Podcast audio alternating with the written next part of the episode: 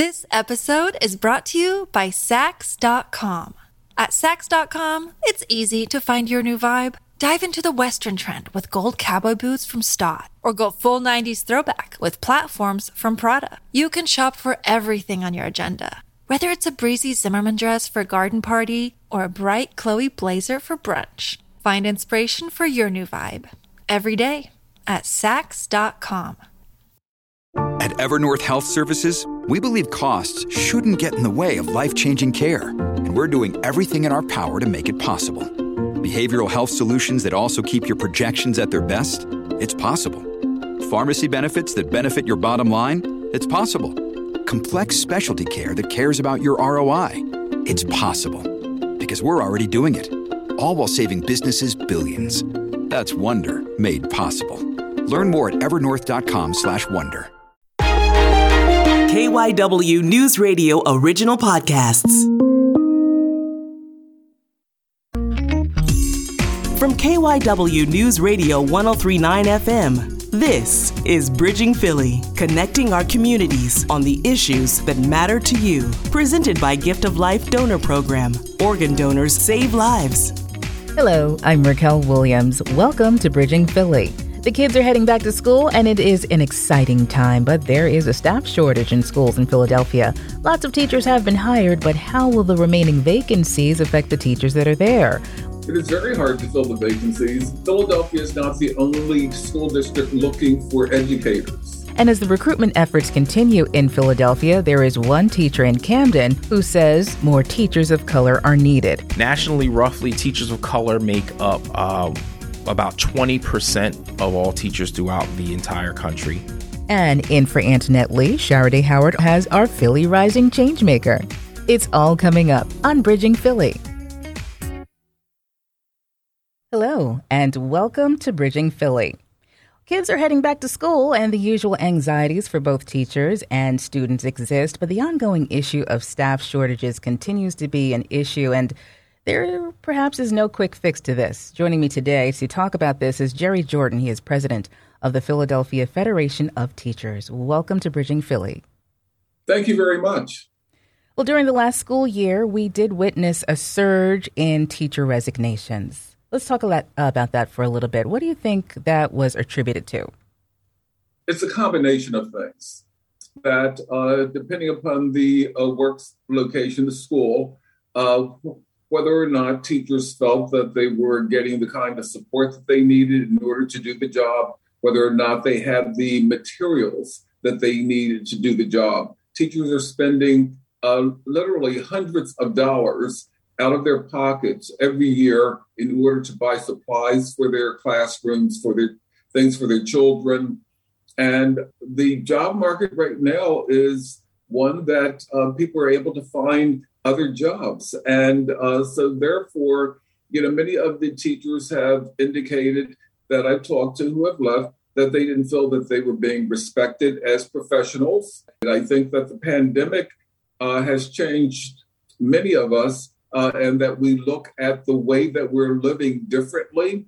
And we realize that uh, we want to really be able to enjoy every day. And when you work and put in the number of hours that a teacher puts in the school as well as at home, and they just don't feel fulfilled, they don't feel respected, then they look for other opportunities. And I think that that is one of the main reasons that a number of people uh, left the, the profession, not just in this school district, but in districts across the country. Is it hard to fill these vacancies? Yes, it is.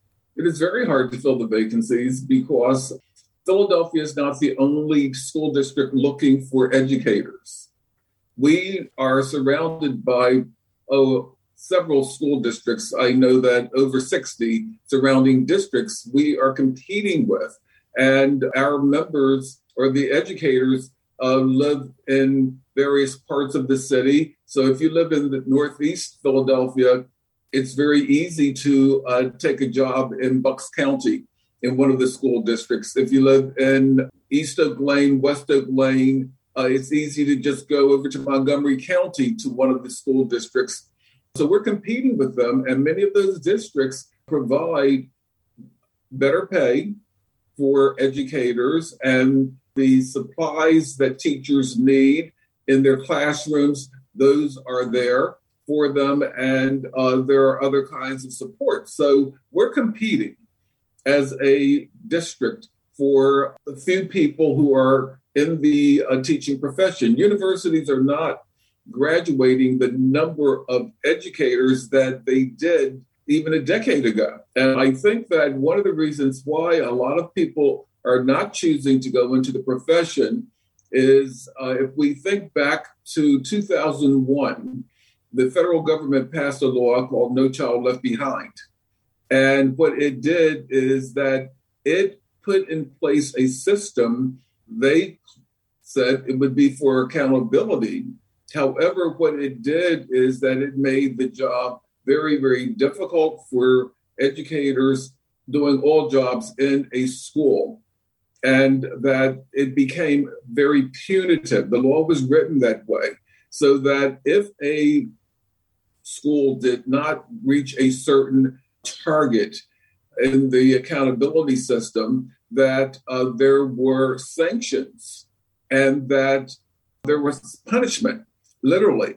And the law allowed schools to be closed or schools to be converted into charter schools. So here in Philadelphia and across the nation, many of our schools in our most needy economic, uh, low economic areas, those schools were closed. And all of the staff, they were told, closed, you're out of here. And you had to find another job somewhere else. And they were converted to charter schools. Wow. This is a, a very complicated issue, uh, and it affects the students, it affects teachers, and it affects the community. Um, yes, it does, and that's that's very unfortunate. You know, one of one of the things I wanted to ask you about, and I think this is really sad to hear that there's competition even here within the state. That you know, uh, teachers are going to outside to Bucks County or other areas to teach because they're getting paid more. What is it going to take to increase the pay for teachers in a major city like Philadelphia? It's going to take funding from uh, Harrisburg. And there is a funding lawsuit that was just heard in Commonwealth Court. Um, I think the case went to the judge for her decision uh, a few weeks ago. It is a lawsuit that was filed by uh, several districts in the uh, Commonwealth of Pennsylvania you know, saying that these school districts are underfunded and therefore uh, our children uh, who attend those schools um, are not given the same opportunity to be educated the way that children in school districts around the Commonwealth of Pennsylvania are able to fund their uh, students. I mean, the students in Lower Merion School District uh, their funding is about twice as much as what we uh, are giving our children here in Philadelphia. I mean, that makes a big difference in the kind of course uh, offerings that you can give to children. It uh, makes a difference in being able to afford to have lower class sizes right. for children. It makes a difference in what you're going to be able to pay educators uh, to do to work in that district. Uh, but most importantly, it's the children who are being deprived right. year after year that they are in an underfunded system. So the case is in Commonwealth Court, and we're hoping that the judge rules in favor of the plaintiffs. I know that the uh, AFT this year came out with a report that addressed this very issue of the teacher shortages. Maybe you can tell us what it will take going forward to retain and recruit talented teachers in Philadelphia. Well, I don't think anyone has the magic bullet, mm-hmm. uh, and I had the opportunity to serve on that AFT task force. And uh, the one thing that uh, we know is very, very clear, and we've heard it from members across the country, is that, uh, you know, and I think we've talked about a bit of it uh, that uh, the profession has to be one that is treated with the proper respect, the respect that everyone deserves. And um, because you know people are not going to stay if they don't feel that they're respected, if they don't feel that their work is valued, mm-hmm. and uh, teachers want to have a say about their profession and their job, what happens in their schools. They want to be a part of uh, designing how the school is going to operate, and you know. Uh, as opposed to having uh, mandates dictated to them and uh, feeling that they're going to be punished if they uh, do not meet a certain mark. And um, they want to be supported. And they should be. And they should yes, be they supported. Should. Absolutely. You know, there was a time when there was a little bit more respect uh, and support for teachers. I, I can remember that. And I do have to say that, you know, hats off to all teachers. Um, they are definitely cut for, from a different cloth. They're not necessarily in this for the money. They are truly, by and large, invested in molding the minds of the future. Um, so hats off to the teachers and uh, hopefully a successful school year in Philadelphia and uh, hopefully more funding, of course, too. My guest has been Jerry Jordan, president of the Philadelphia Federation of Teachers. Jerry, thank you so much for joining us on Bridging Philly. Thank you. It's been my pleasure. This episode is brought to you by Saks.com. At Saks.com, it's easy to find your new vibe. Dive into the Western trend with gold cowboy boots from Staud, or go full 90s throwback with platforms from Prada. You can shop for everything on your agenda, whether it's a breezy Zimmermann dress for a garden party or a bright Chloe blazer for brunch. Find inspiration for your new vibe every day at Saks.com. And as we continue our discussion about the issues our region is facing as kids head back to school, teacher recruitment and retention in the wake of the shortage is one of them. I'm here at Camden Academy Charter High School in Camden, New Jersey, where Randall Miller is an educator. He wrote an interesting op ed piece in The Inquirer about black teacher recruitment and how kids thrive in environments where they see themselves. Thanks for taking time out of your schedule to be on Bridging Philly today. Thank you so much. A pleasure to be talking to you today. All right, Randall, if we can, let's first get some statistics and numbers out of the way. What's the percentage of teachers of color in the Commonwealth and Philly, if we can zoom in on that? So, to my knowledge, uh, now I'll start nationally. Nationally, roughly, teachers of color make up uh, about 20% of all teachers throughout the entire country. Uh, in the state of Pennsylvania, I know that teachers of color are below 10%. Black male teachers, in particular, are below 2%. And in Philadelphia, those numbers are similar, if not worse. So um, the the issue is just trying to increase those numbers. And the hope is with the teacher shortage that we are finding in the state that there is a concerted effort to bring those numbers up all around the state, whether they are in Philadelphia or in the suburbs. All right, so let's talk a little bit about why the numbers are as low as they are. What do you think you can attribute that to? So, um, historically, I always go back to one of the uh, court cases that are seminal in this country Brown versus the Board of Education. And prior to Brown, there were a number of schools that were black schools, black ran by uh, principals as well as teachers. And once that decision came out, you see a exodus of black teachers not on their own but because schools are being integrated and so in the south particularly a number of black teachers lost their jobs as well as administrators and as black students were assimilated into white schools those black teachers didn't get those same jobs. And so that just continued. And it was something that happened throughout the country where, as black teachers were attempting to get work, they weren't allowed to get work, whether uh, by default or also by intention. What is it that we can do, or what suggestions do you have um, in terms of the best way to go about recruiting? Uh, more uh, teachers of color. One of the things that we can do is reach out to paraprofessionals Most paraprofessionals, those are your teaching assistants, they are black and also Latino.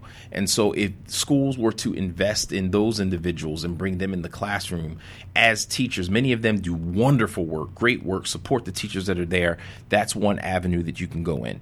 Another avenue, um, of course, I made mention in my op ed about the HBCUs and reaching out to those black schools of education, but also going to HBCUs as well as uh, other institutions, but finding those black students who may not have majored in teaching but majored in other things.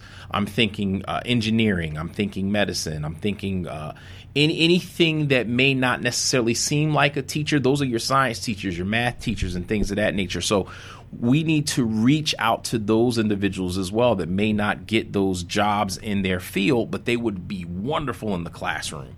Uh, another place that that we ought to go is look at the students that we have. There are very, um, I won't say very few, but there aren't as many programs geared towards young people becoming teachers in high school uh, to sort of track them into college to become a teacher when they graduate. So if we had more of those programs also, that would be uh, a key. And there, there are some of those that are happening. We have some here, uh, a program at Rowan University that does that as well. Uh, but we need more of that in some of the high schools. Yeah, you know, I, I, I was, you know, in talking with the uh, head of the Philadelphia Federation of Teachers. When I was speaking with him, we were talking about the fact that um, teachers want respect and um, teachers want support. And, you know, how do you go about attracting uh, that kind of talent to teach in like an inner city area in the Philadelphia in a Camden when you know uh, there's there are areas that pay more outside of the, the, the, the, cities and the inner cities and things of that nature. How is it that we can attract them to, to really come here to come to these areas and and teach and give back like you said and i know teachers are cut from a different cloth honestly they're not in it they're not in it for the money for those who want to teach as i said before they they do want to mold the minds of the future how do you attract them well, I think that school districts have to do a better job of really showing that they want them. Don't get me wrong, paying teachers is great. Paying people is wonderful, giving your appreciation financially, yes. But I think that there are other things that districts can do to encourage or make um, their schools really feel like a family and home for black educators. One thing that I would tell black educators is it's it's great to work in an urban district with with your people. I think that that's awesome teaching black and brown children, but also uh, there's a greater likelihood of there being additional black educators coming and working in this environment where you can build a camaraderie, where you can work together and and struggle together. Uh, also, I think that some school districts are making a concerted effort to sort of create spaces for black educators to get together, to speak together, work together. There is a, uh, a recognition of what I talk about in as as the uh, invisible tax, this tax of being a black educator and having to explain things to white educators, having to tell black students to code switch, having to really be that individual to discipline black children. There is an understanding from uh, some district leaders that this is something that they need to relent on and allow black educators to be not only supported but also to be felt as though they are content experts in what it is that they teach which they are. So i think that there is some uh, mild improvement but we do still have a long way to go give me some key reasons and, and points as to why it's important for kids in school to see people that look like them teach them and be mentors to them? Yeah, that's a great question. It, it's important because, you know, children need to see something that is attainable. They need to know that this is not something that's far fetched for them. And to be a black child, uh, I can tell you, uh, you know, I had a black teacher when I was in kindergarten. Uh, a black woman, her name was Miss Wilson, and that was the last black teacher I had until I got to college. Now, granted, I went to Catholic school, but that was the last teacher that I had college, and I finally got uh, another black educator when I got there. Now, thankfully for me, living in my household with my parents, you know, being immersed in community with black folks, I could I could see the potential for what I could be. But every black child doesn't necessarily have that for various reasons. And so to have a black teacher, if you're a black boy, to have a black male teacher, if you're a black girl, to have a black woman teacher in front of you, that speaks volumes that you can be a professional, that you can actually impact lives, that you can be something transformative for yourself, for your family, for your community. To recruit black teachers, uh, teachers of color uh, in you know Philadelphia and Camden and the like, uh, do you see any kind of pushback? Are people going, you know, why why do you have to find black teachers mm-hmm. to teach these kids? Teachers are teachers. It doesn't make a difference. What would you say to that? Uh, I'd say that they're wrong. and I would say to just, you know, engage in some of the intellectual work to explore some of these topics. Uh, there was a study that came out, I believe, in 2016 from NYU that talked about how uh, all students preferred black teachers compared to white teachers, whether they were black, whether they were Asian, whether they were white, Latino. So that's just one example of why it's important to bring black teachers along. And there's going to be feedback. I mean, there's going to be pushback, excuse me, feedback and pushback. We see what's going on in Minnesota where their teachers union has agreed to fire or lay off uh, white teachers first that do not have the higher sort of seniority as black teachers. And that is getting a lot of pushback as we speak. But it's important because the data shows that black teachers matter not just for the students who prefer to have them, but for the black children who achieve because of them. Finally, what would you tell people who are maybe listening and thinking, you know, I was always thinking about perhaps going into teaching? I, I they might be hearing the call and feeling the pull. What would you tell them to kind of push them over the edge to go ahead and, and, and get involved and be a teacher? I would say that um, mm, ask yourself the question, not just, you know, is it something you can do, but do you have a love for children? And if you have a love for young people, um, I think that that is a great indicator for getting into the profession. We've been talking with Randall Miller, an educator at Camden Academy Charter High School in Camden, New Jersey. Thank you so much for your time and thanks for being on Bridging Philly. Thank you. The Philly Rising Changemaker of the Week. Presented by Devereux Advanced Behavioral Health.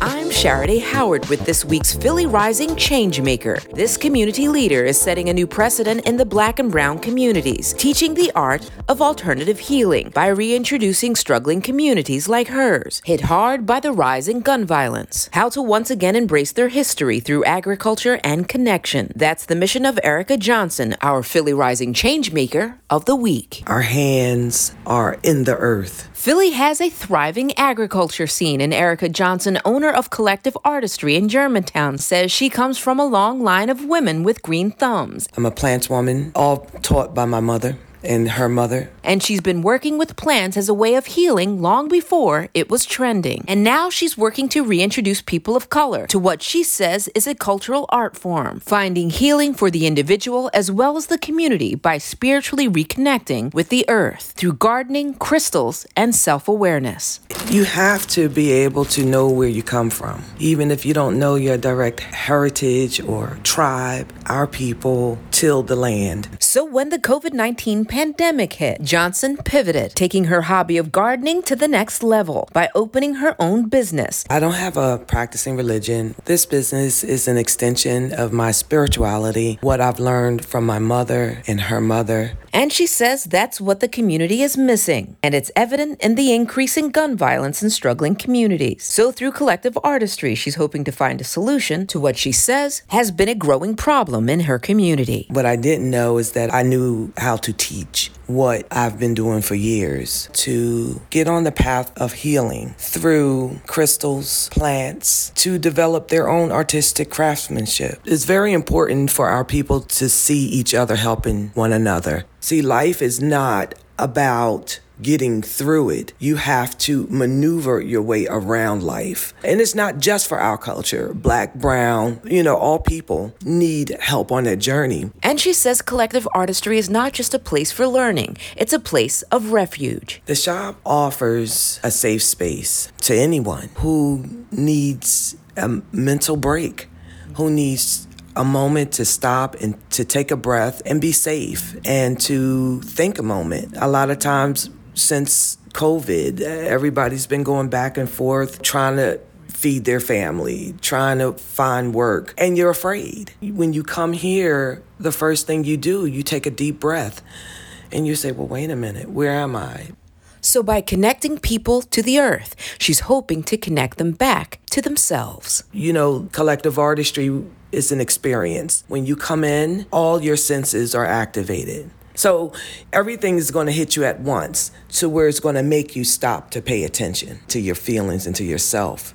You know, once you step in, every outside uh, noise, I guess if you will, it, it'll stop because it'll cause you to focus on what's going on because yeah you see the plants and you see the crystals but you're also going to see color.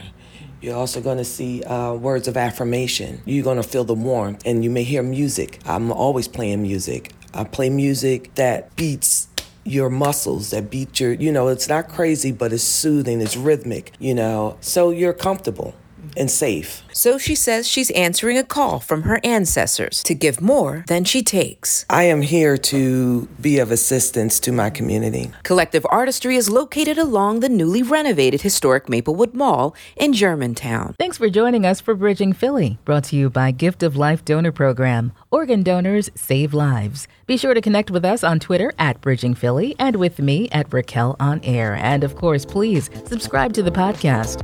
For Antoinette Lee, Day Howard, and our producer Arian Fulcher, I'm Raquel Williams. Be well.